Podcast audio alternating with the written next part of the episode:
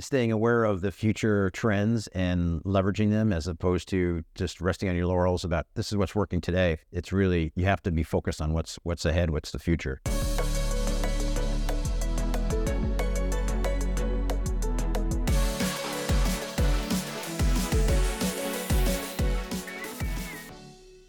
Hello. Today I'm joined by Tom McFadyen from McFadyen Digital, uh, who is an SI and digital consulting uh, firm in the marketplace space. In fact, one of the leaders and most advanced and experienced companies when it comes to enterprise marketplaces.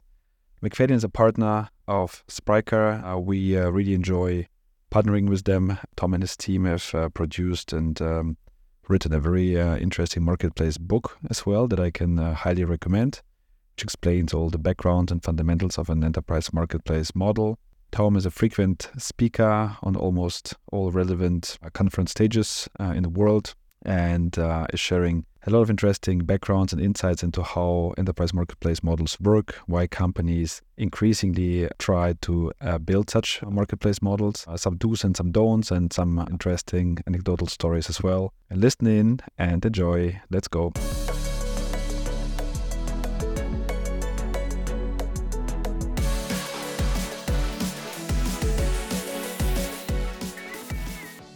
Welcome to the newest episode of the Composable Commerce Leaders Podcast. Uh, today with Tom McFadyen from uh, an agency which uh, has the same name, Talk, uh, McFadyen Digital. Right? Welcome, Tom. Yes, thanks, Boris. It's an honor to be on your podcast. Cool. Let's um, let's uh, get right into it. Uh, why don't you share with us a little bit about yourself, your background, and how you got into digital commerce? Sure. So uh, started McFadyen Digital 36 years ago. Uh, we've been doing digital transformation, although that wasn't the buzzword of the time back then. but started doing uh, engineering document management, content, which evolved into content management. Content management evolved into commerce, and commerce is evolving into marketplaces as re- what we really see as the next generation of that. Uh, so we've uh, built a team of several hundred uh, e-commerce and marketplace professionals spread across the U.S., India, Brazil, and Europe. Okay, so so so it's a global global business, right? And and you recently opened in Europe, right? Correct, correct. Yeah, uh, cool. I've got a great team in in in uh, Germany, mm-hmm. Austria, and, and sprinkled some other folks sprinkled throughout uh, other parts of uh, Western Europe as well. Very cool. And you are doing the consulting piece and the implementation? Correct. Uh, we start with, we say we're the full life cycle uh, advisor for the e-commerce and marketplace journey. So we'll start with strategy, you know, budgeting, funding, allocation uh, for initiatives for getting uh, projects kicked off, then do tech stack selection, uh, build, implementation, help with marketing launch, and then provide ongoing support and performance management. And why do you think marketplace became so popular nowadays? And like it, it, I mean, same for us, right? It feels like you know everyone's calling and, and asking you know to to build a marketplace or to evolve from you know B two B digital commerce platform into becoming a marketplace. So, so why do you think that is? Well, I think they see the results. And uh, uh, during my keynote this morning at B2B Online or yesterday, um, I talked about some of those numbers. So. Uh, B2B overall grew about 17% from 15% overall, uh, 17% for distributors and 11% for manufacturers, 21 to 23. Uh, e-commerce grew even faster than that, and marketplaces grew even faster than e-commerce. So when you look at the di- different channels, we see that uh, e-commerce is growing about three times, forecast for the future, three times the, the top line uh, growth of B2B, right. and marketplaces are growing at seven times that. Mm-hmm. So uh, roughly doubling in revenue right. of the year. So we see from the big giants of Amazon and Alibaba to um, uh, incumbents like Grainger, who started uh, their marketplace Zoro uh, in decades, scaled from zero to a billion dollars of sales uh, with 10 million SKUs in their catalog.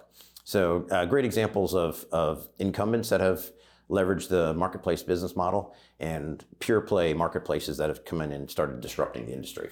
And what are the key the key business objectives they have besides growth, right? So, so especially in, in the current macro environment where you know people talk more about you know cost savings and, and efficiency, right? So so so is there anything that that you would you can kind of distill out of all the conversations?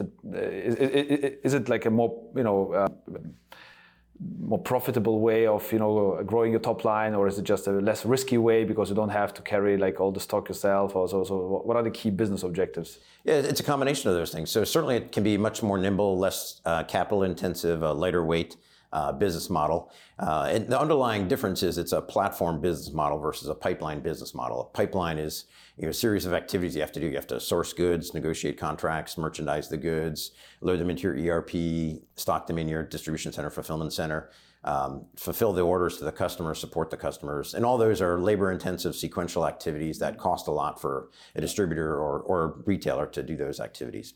Pipeline, you outsource almost all of that work to third parties that the suppliers that will source the good and uh, comply with the standard terms and conditions, uh, merchandise the goods, load them into the, the marketplace, uh, fulfill the orders, and sometimes provide support. So really, you're you're going from a sequential uh, linear activity to a parallel activity with multiple sellers that can respond much more nimbly, um, scale catalogs, and right. do category expansion much more quickly without the capital of having to buy the inventory or, or hire merchandisers mm-hmm. um, or hire um, distribution center staff or build out new uh, warehouses, et cetera. Much more capital light, more nimble, uh, more responsive business model. But it also sounds like this this would be a completely different uh, skill set which is required, right? So so it's not like oh, hey, you know, I have a team, you know, they they they build they did the e-commerce business here for me and build it up. So yeah, let's let them just do, do, do the marketplace piece, right? Right. It's true. It, it is a, a two-sided marketplace. So you know, distributors, uh, retailers have always focused on attracting customers, the buyers. But in the ecosystem, you also have to track the sellers because they have to do a lot of that work. So it is a two-sided ecosystem in which you have to hire people who will recruit sellers, support sellers, help sellers onboard their catalogs into the system. Right. Um, create some, incentives. Create incentives, exactly. Help them drive. You, you can make certain business decisions, how much data you want to share with the with the sellers. Um, uh, and that some of those same, for example, merchandisers that have been working on first party inventory, owned inventory, yeah. can work now on recruiting sellers, helping sellers on board, and, and doing the category expansion, yeah. you know, curation of, of products. So they, there still can be roles for those people, um, but it's not as labor intensive of a business model to scale. And is there a precondition to, to, to that? So is there something where you would say, hey, you know, you guys are either not ready yet or you know your business or your category or whatever doesn't doesn't support a marketplace model you know maybe you just stay with b2b commerce or b2c commerce. Well i'd say the business uh, prerequisite is having a differentiator. Uh, so uh, trying to compete against the Amazons or Alibabas of the world or, or in retail Walmarts of the world that have marketplaces and can sell everything to everybody yeah. uh, is very difficult. You have to really differentiate. Uh, they've kind of mastered that broad line, um, selling everything to everybody. So we see a lot of success in uh, vertical marketplaces where there's a, a, specific value add. It could be you know, authentication, it could be uh, knowledge, special configuration, it could be credit terms, uh, special applications, special fulfillment operations that are needed for that vertical. And that's where you can really differentiate and, and win against the others. But does it then mean that B2B in general is maybe you know better suited for, for marketplace models, right? Just by definition, because you know you have it's it's, it's you know better slice into these industries, and there are more more more niches that you can Certainly. You know, build. Yeah, yeah. We, we, see a lot of those. We've built uh, you know marketplaces for chemical distribution, marketplaces for fasteners, marketplace for all sorts of unique um, offerings. Mm-hmm. Um, that you can that the operator marketplace operator can own that niche or be one of a few um, that have a unique differentiation right okay interesting and and i, I think uh, there are different business models for manufacturers versus distributors or wholesalers. Mm-hmm. So your distributors and wholesalers operate a little bit more like a retailer, where you want to do category expansion, um, offer lots of goods from lots of sellers, lots of providers, yeah. versus a manufacturer uh, works on a little bit more of a focus on channel collaboration instead of channel avoiding channel conflict. Mm-hmm. Most uh, manufacturers rely on their distributors, which they don't want to disintermediate or remove from the equation. They need to maintain those relationships. Right. So we've seen manufacturers launch, and we've helped uh, clients do this, launch their own marketplace, but the sellers in the manufacturer's marketplace are their distributors. Mm-hmm. So a customer can come in, buy a good from, say, for example, our client 3M, buy uh, personal safety goods but then their distributors will fulfill the uh, the order so that they're not you know, disintermediating or moving their the distribution channel. The the manufacturer gets customer information, gets some um, revenue from it. Uh, they get to build those relationships with the customer and that data, which is which they otherwise never see. Yeah, who, yeah. The, who the end customer? If a, dis, if a distributor or wholesaler is in the middle of the supply chain, manufacturers have, oftentimes have no insight into who their customer is, yeah, their end customer is. And McFadyen bec- became, I think it's fair to say that you, you, you became kind of a household name for like worldwide, right? For, for, for this marketplace consulting and implementation piece. So, so what are, what are the use cases that you're the most, the most proud of if you think, think of like the last 10, 15 years? Okay. um, it's interesting. There, there are different applications in different, different industries. Um, so um, a lot of one of the, the largest um, fulfillment companies in the world, uh, we just launched a marketplace under some NDAs, so we can't say too much about that. But that is going to be a very disruptive um, business model. I think uh, you know just enabling organizations to differentiate themselves mm-hmm. and scale so much more quickly is the the broadest solution yeah. um, that we have. So we started building these out 15 years ago, they were all custom built before yeah. great composable solutions like Spryker were available. Yeah. So we had to custom code, and they were like three year projects, two or three year projects, yeah, take, costing $10 million.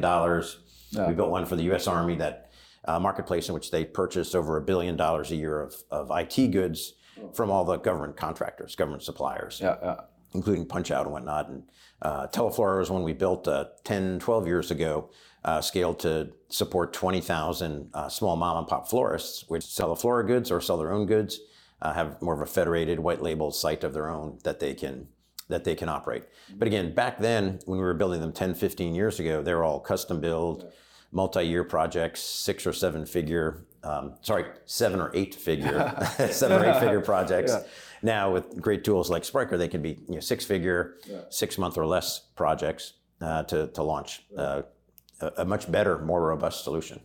And speaking speaking about composability, so when was the first time you heard about composable commerce? And, and I always like to ask, you know, uh, people about how, how do you explain composable commerce in your uh, uh, words, right? Because everyone has has some analogies and, exa- right.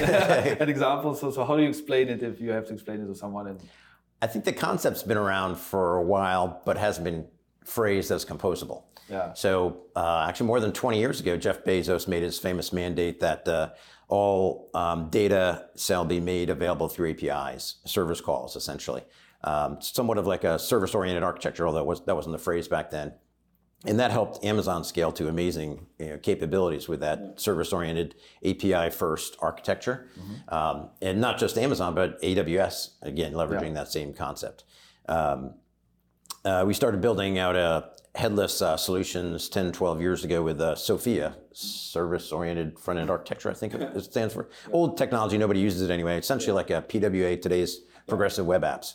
Um, so we started doing that 10, 12 years ago for, uh, that was for uh, uh, one of the country's largest uh, food distributors. Mm-hmm. helped build out a site that was doing about $10 billion a year of B2B sales. Mm-hmm. And their customers, restaurant operators, would go into their big steel freezers and lose their internet connection. Yeah. So they they needed a system that could work offline, you know, caching some information in the the, the mobile website.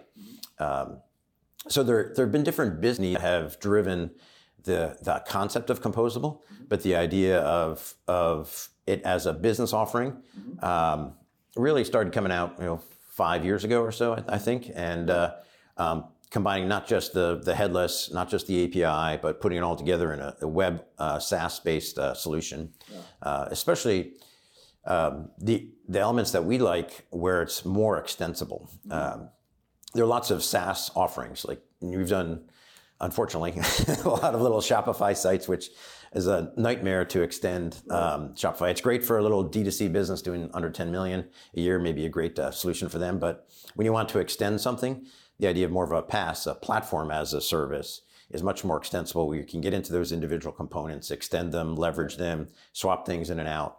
Uh, that's where we really like the capabilities to scale and customize and differentiate with composable. Yeah, and I agree. This is this is the reason why you know we, we provide like this Spryker platform as a pass, you know, not not, uh, not a SaaS.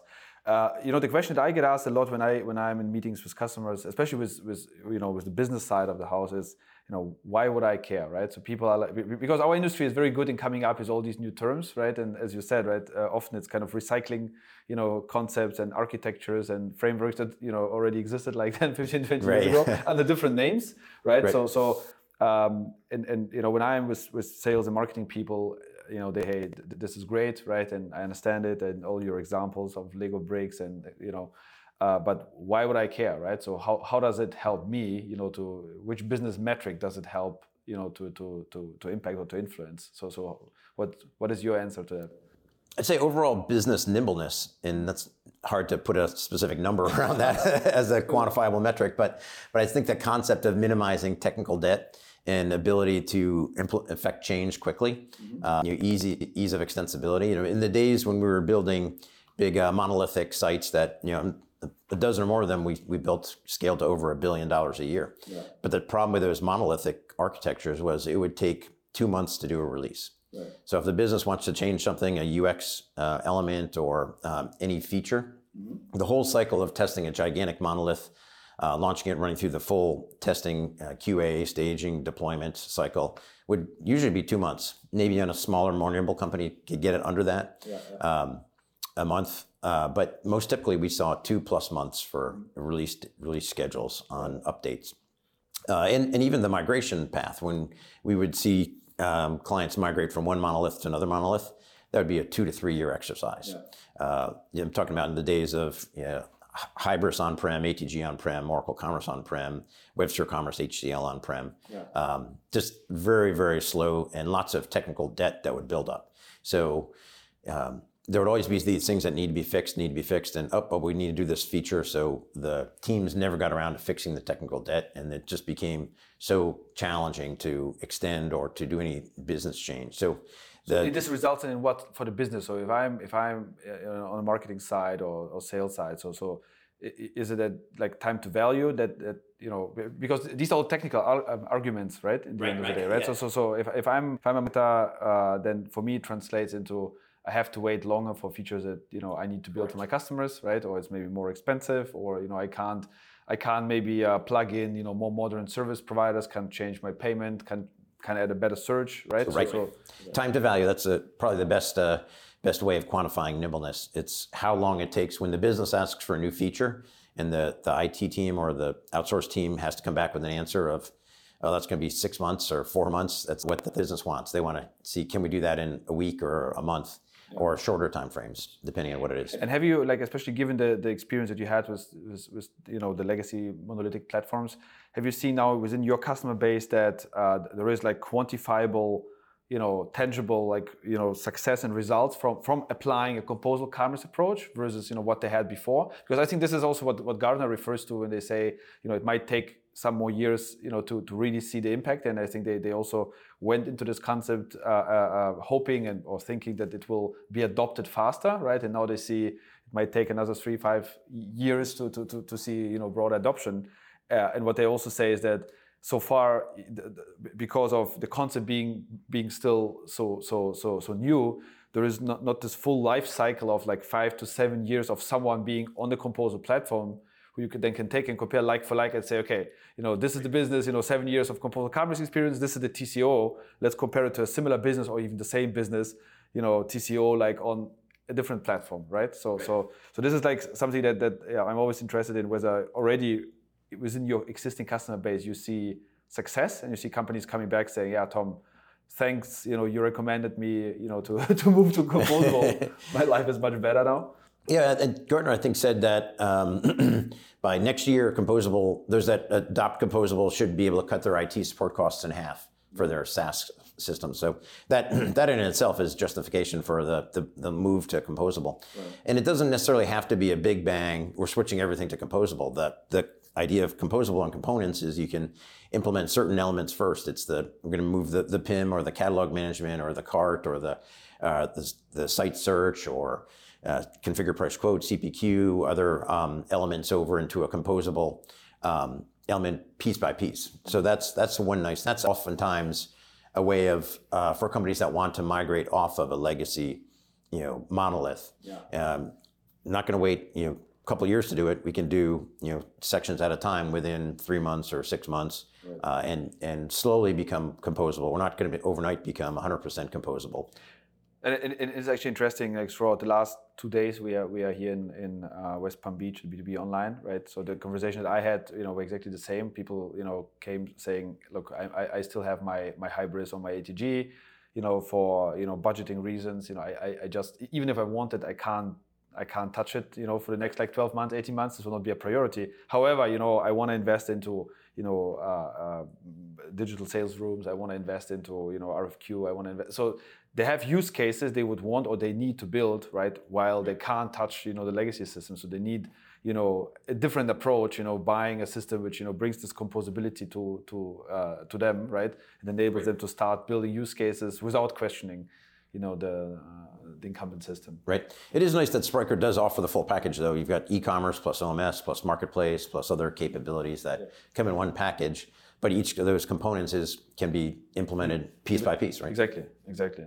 And um, you know, in regards to, to uh, the qualification uh, criteria, pretty much like uh, the the marketplace um, question, right? So, are there companies who you would you know, meant not, you know, to look or not yet to look into a composable approach. You know, probably, you know, with with um, uh, telling them that it, it might be a risky, maybe even more expensive way of doing things, right? Versus what are the the, the, the preconditions for someone, you know, uh, to, to, who, who, who you would clearly recommend to go down this this, this right. This well, marketplaces are a, somewhat an unstoppable force in the market, changing, you know, growing more than doubling every year in in total. Uh, dollar value, I think uh, close to 100 uh, billion um, last year uh, in the B2B side of the, of the space. So everybody needs to have some marketplace strategy. It may not be operating your own marketplace, it may be being a seller on a marketplace. And a lot of you know, D2C brands started that way, you know, start selling on Amazon or Alibaba or other uh, channels, then launch their own D2C, and then perhaps they get to a scale where they want to launch their own marketplace. Uh, I, I think it's important to have, like mentioned earlier, a differentiation when you're, uh, if you're going to launch a marketplace that you're, by which you're going to attract the sellers and attract the buyers. Again, both sides of the ecosystem and a certain level of scale. Right. If you're within a certain niche, your, your dollar volume or catalog SKU count volume uh, may be lower than in other verticals, um, in other specific niches or segments. But uh, vertical marketplaces, as I said, is going to be a, a real power for the future, and, and it's a chance for a, a winner take all or, or oligopoly of where several um, providers kind of dominate that that space. And what is a good framework of uh, for deciding whether you should be rather a merchant on someone's marketplace or you know, operate a marketplace yourself? Uh, so we actually defined a marketplace maturity model, which is a five-tier step similar to CMM, CMMI capability maturity model. Um, which first tier is first-party inventory, where you're selling in, you know e-commerce, much like it's been done for a quarter century. Mm-hmm. Um, second tier is dropship, which is where you may want to include or add third parties that are going to uh, dropship or do the fulfillment. You as an operator, you still um, source the goods, negotiate contracts, you set the price to the customer, you load them into your own catalog, uh, but somebody else does the fulfillment. Right. Now, the third tier, of that maturity model, it, uh, 3P marketplace, is when you have third parties that do the do the merchandising, do the uploading to the catalog. Uh, they do the fulfillment, they do support. Um, that's really where you get into a full platforms model. Right. And then levels above that, quantifiable, um, uh, quantified management and um, optimization, much like CMM, CMMI, uh, are the different stages and tiers along there. Yeah. Um, again, I think to to uh, give some broad ranges, you know, scale of of um, the business is important. So we've we've built some marketplaces for very specialized niche companies that are in the 10 to 100 million dollar total top line GMV, gross merchandise value, or top line sales. Right. Um, and then people who want to offer or compete in a broader uh, category um, like MRO or one of the more um, popular um, B2B distribution categories, uh, you probably have to be in that uh, above 100 million, probably in the multi-billion dollar top line sales to to compete effectively against others. And what what, I, what, what we are hearing more and more is that, uh, and, and, you know, just referring back to what you just said about uh, uh, competition, that uh, companies are also willing to team up. Like, so this is something which is very interesting, right? Even even if they are competitors. I mean, we have a couple of you know customers in the automotive space or in other industries as well, uh, who you know would be actually competitors, right? But because of every single one of them would be lacking, maybe to your point, like about differentiation, would be lacking a differentiation, right? Uh, themselves and the customer acquisition cost and the you know IT investments that they would have to to do and, and, and, and you know to invest themselves if they go for a full-fledged you know digital commerce business model themselves and they, they, they just can't afford it right? So they would then team up and form joint ventures and then say okay look you know this customer you know this is the typical you know, buying journey and this is the typical average order card they have, and they actually would have product like MRO is another good example. They would have, you know, your tools, they would have maybe our construction materials, and you know, let's put it all together so that there is value and differentiation created for the customer because they can place one transaction, right? It's easier, there's one payment. So, so we solve a relevant problem for the customer, right? right. Uh, uh, and, and we solve a problem for us as well, where you know, teaming up and building a joint venture can also be a good strategy. Yes, and there are different approaches to that to make it more successful based on the business dynamics. If some of these started in the late 90s, early 2000s, the exchanges of purchasing, which somewhat you can say Ariba or Coupa kind of got into that that procurement side of e-procurement or the group purchasing organizations. But uh, when these groups come together, they can structure the business model around different monetization approaches. The most typical uh, monetization model most people know about is a commission. So I sell something on, on Amazon, I pay 15%, 30%, 50%, whatever that category has a specific uh, um, commission structure on.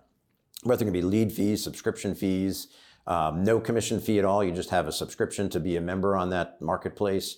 Um, some incent- incentivize um, avoiding platform leakage, meaning the seller starts going directly to the uh, the buyer and disintermediates the marketplace. So there are a lot of different levers you can pull on the, the business model to uh, based on what the goals of the marketplace operator are. If it is to support a collection of competitors, like uh, there are quite a few uh, um, steel marketplaces. So for yeah. raw metals, uh, materials exchanges yeah. that operate, uh, especially in Europe. Um, yeah, yeah. Yeah, Klöckner, I think, did. Exactly, that's one of them. Yeah, yeah, yeah. good example. Fantastic. Uh, and and um, how, how did the conversation uh, change maybe in the last you know 18 to 24 months, especially given you know what's going on in the world? You know, uh, did it change at all like for you? So so when you when you when you kind of reflect on you know the customer meetings, what they come come to you with, you know what the business requirements are, what you know the ROI expectations are, the budgets are, or maybe the selection of the actual use cases. Uh, any any change that you noticed? There's been a lot more education about marketplaces. You know, five, ten years ago when we were talking about this, people were like, "What eBay? I'm not going to sell stuff, used stuff on eBay." That's what people thought about it. Or no, I don't want to be just a seller on Amazon. That there's more awareness of becoming an operator of a marketplace, and when we start seeing successes like talk about Grainger and Zoro, you know, scaling to a billion dollars in 10 years as a marketplace. Lots of uh, companies that have success, incumbents or new startups, uh, there's, I think, uh, DC360 has a database of 500 B2B marketplaces. We start seeing all those organizations doing hundreds of millions or billions of dollars of GMV on their own marketplace, on B2B marketplaces.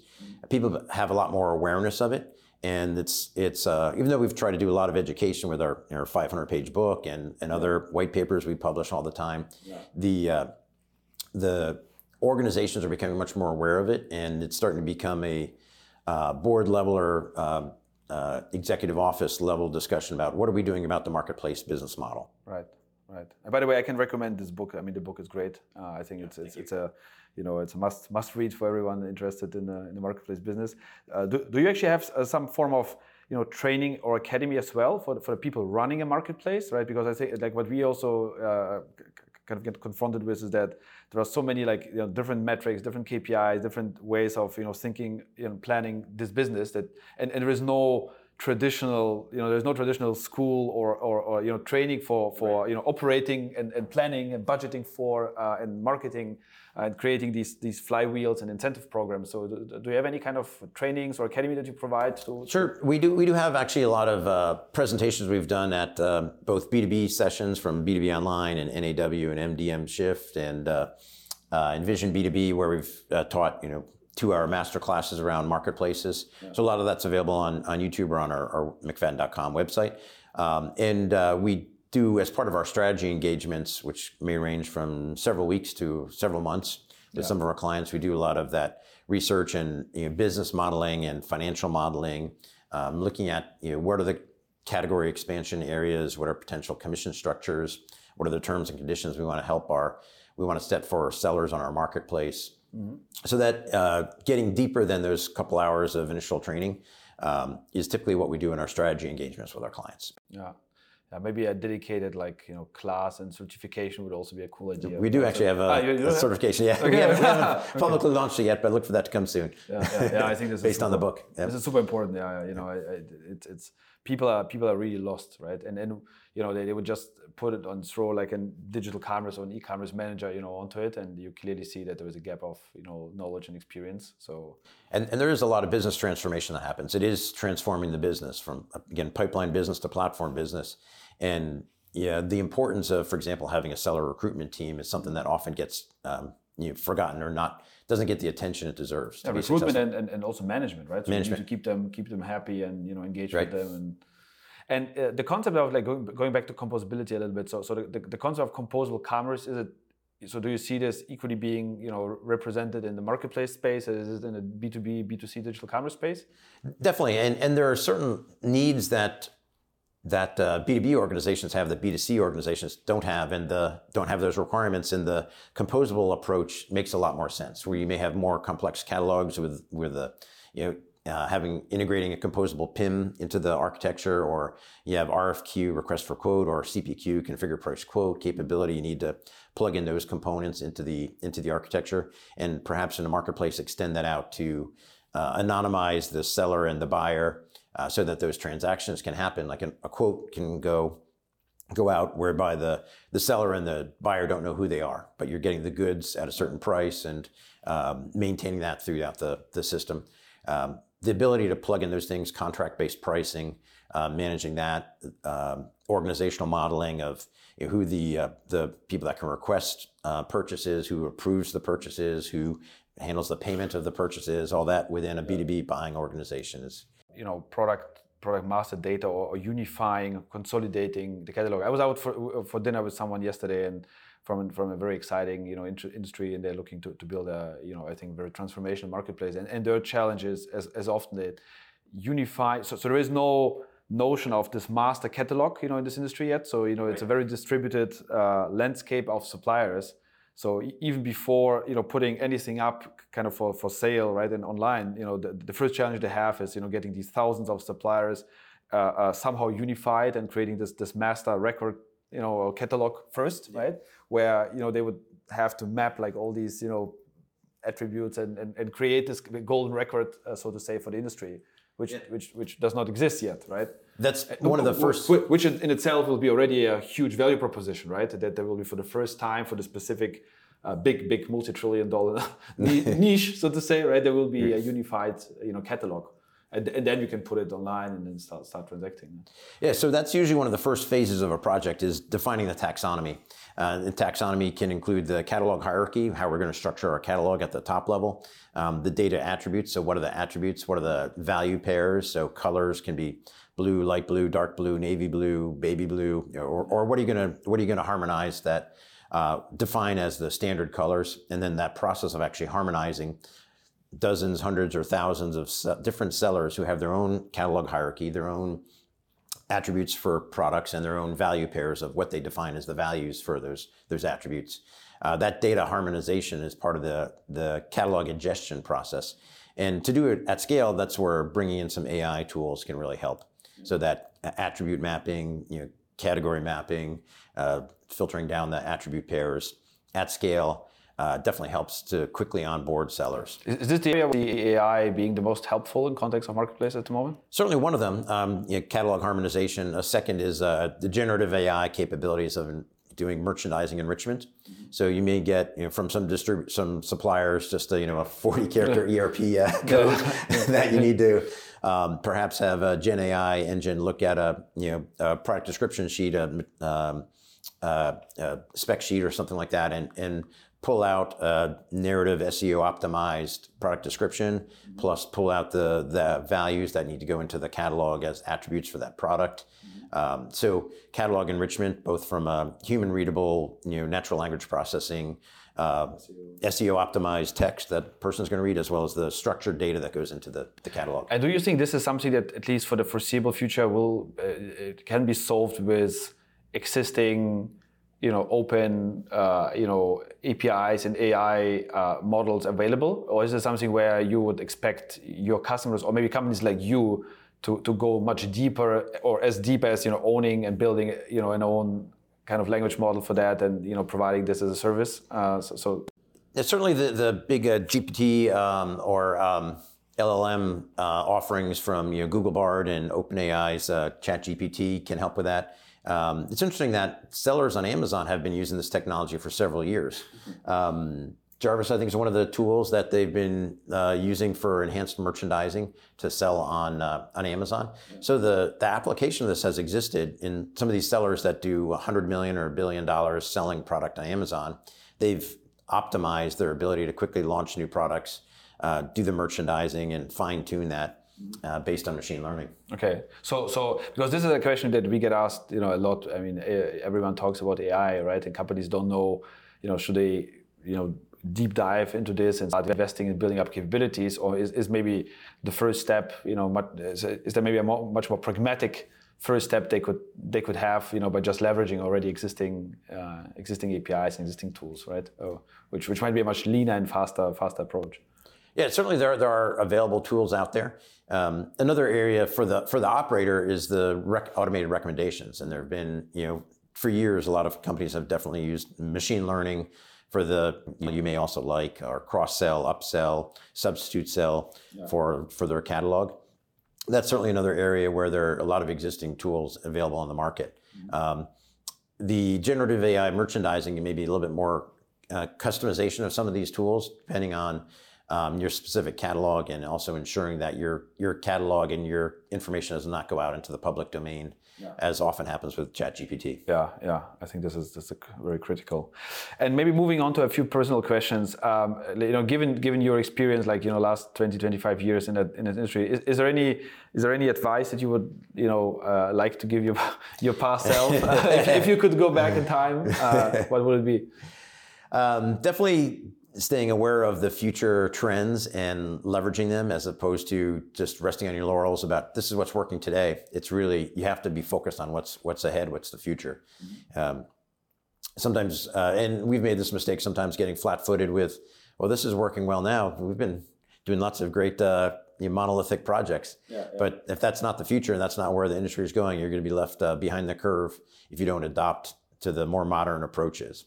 And that's where we started pivoting into more of the, the composable um, solutions as well as the, the differentiated business offerings where um, e-commerce uh, has become to some extent table stakes now. Yeah. Uh, differentiation can be, you know, the ability to quickly add in new features into your e-commerce, like composable uh, gives you the uh, opportunity to do so, or marketplace, which is a whole new business model. Right. So we really focused pretty heavily in on the, the marketplace side of things about 10 years ago as as the real business transformation offering.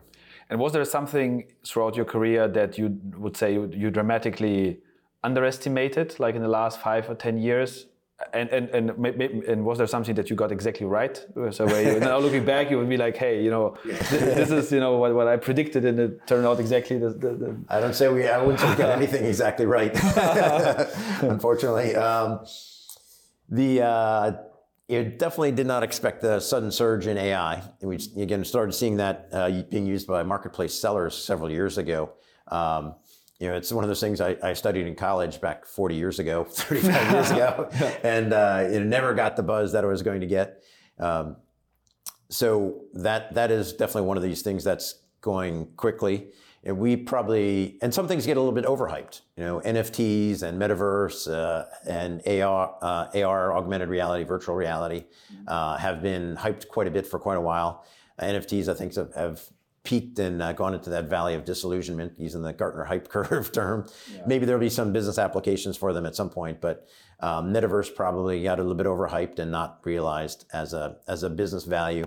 Mm-hmm. AI, I think, has definitely being overhyped a lot, but I think there is also equal amount of value, business value that can be derived from it. Yeah. Like we talked about automated recommendations, uh, catalog harmonization, um, uh, enhanced merchandising, certainly a lot of tools in which AI can be used as a as a tool. So I definitely underestimated how quickly AI was going to ramp up in the last year. Yeah, I think it, it, it will be much more fundamental, maybe more, more, disruptive than you know the internet, you know, yeah, correct uh, was. And I think if you look into every single department, even like within our companies, right? I guess like you know the, the way how sales and marketing and product management and, and engineering is being done is already quite heavily impacted and, and, and will be uh, will be impacted. And, and perhaps looking forward, I think there will probably be additional standards that make composable more interoperable, um, much like we've seen you know in the past some of the transformative standards like HTTP, HTML, SSL, XML, JSON, you know, yeah. uh, of these SOAP, all these standards that have helped to make things more um, composable. I think there will be even more of those, and those will become even more important as standards for you know, connecting your your your PIM with your OMS, with your CPQ, yeah. with your commerce, with your uh, CMS. And you're exactly right, right? I mean, at the end of the day, customers, especially kind of enterprise customers, they're buying a solution which is always composed out of like even you know when I look into our customer base, typically you know the amount of third-party services and systems you know can be as much as like 20, 30 different you know systems, uh, right. systems composed right into, right, into, right. into one thing. So um, and and yeah, the NFT topic is actually interesting. I, I, I you know, I never. I have a friend who runs who runs a burger burger uh, a chain, you could say. He has a yeah. you know a few restaurants, and he's a very down to earth guy. Has nothing to do with technology, nothing to do with the internet, you know.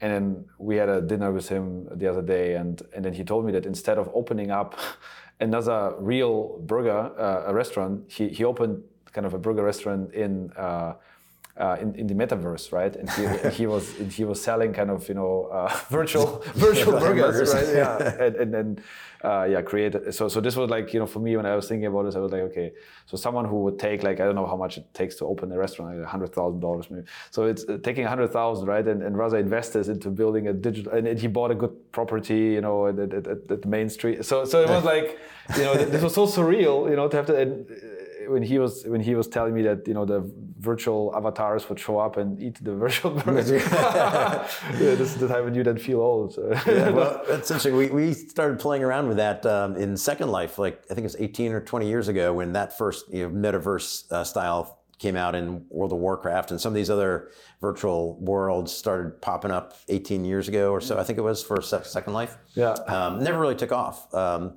it seems to have a lot more momentum now, and more hands are investing money into it. But yeah, I'm a little, still a little bit skeptical about the financial return on it. Besides branding, besides branding. yeah, for sure. and given all the change which is happening, I'm, I'm curious, you know, to um, to learn more about how how did your, your hiring strategy change, if at all. So if you like, you know, nowadays, uh, you know, hiring like people for sales, for consulting, for engineering, is, is is there anything that you would not compromise on going forward in terms of like skills or traits when you interview someone which you now feel like are more relevant you know for the future that like two three four years ago you would have said ah you know this may be nice to have i think the uh, uh, opportunity to hire somebody to do the same thing over and over again for many years that's that was something we used to do because you know the the life of a certain technology stack, like like back in ATG, you know, that was a decade or 15 years the life of that product. So hire somebody they know ATG and they can do ATG for a decade. Yeah. That time has passed. The technology changes so much that people have to be learning and learning a new skill and constantly have that thirst to learn new technology, new skills, new business models as well. Um, is is more important than having you know, five years of experience doing something. It's how quickly have you learned new technologies every year. Yeah. So yeah. that that that is certainly something more more important. And we've become, yeah, as a globally distributed company, we, we started doing global delivery 20 years ago during the, the dot com bust. Um, started our India operations, then uh, Brazil 10 years ago. So our desire for or need for people to be in the office is almost zero. Yeah. So, so, so anywhere in the world. You, do you still maintain uh, offices? We, we do. We have okay. five offices, which okay. are mostly empty most of the time. but every now and then, when you need to get people together, you still yeah, you yeah. still go in there. Probably not the best use of money, but. Yeah. Uh, yeah, I think like you know a hybrid model uh, is something that, that you know we figured out makes a lot of sense. I think you need to bring people together, but you, you it doesn't make sense to bring to together to do routine type of tasks, right? So just writing code or doing sales calls, right? People right. might be doing you know much more productively, right? You know, it, but but coming together and brainstorming and working or be, building relationships, you know, social interaction, right? Having clients come in, do some clients, training, exactly, yeah, yeah. yeah.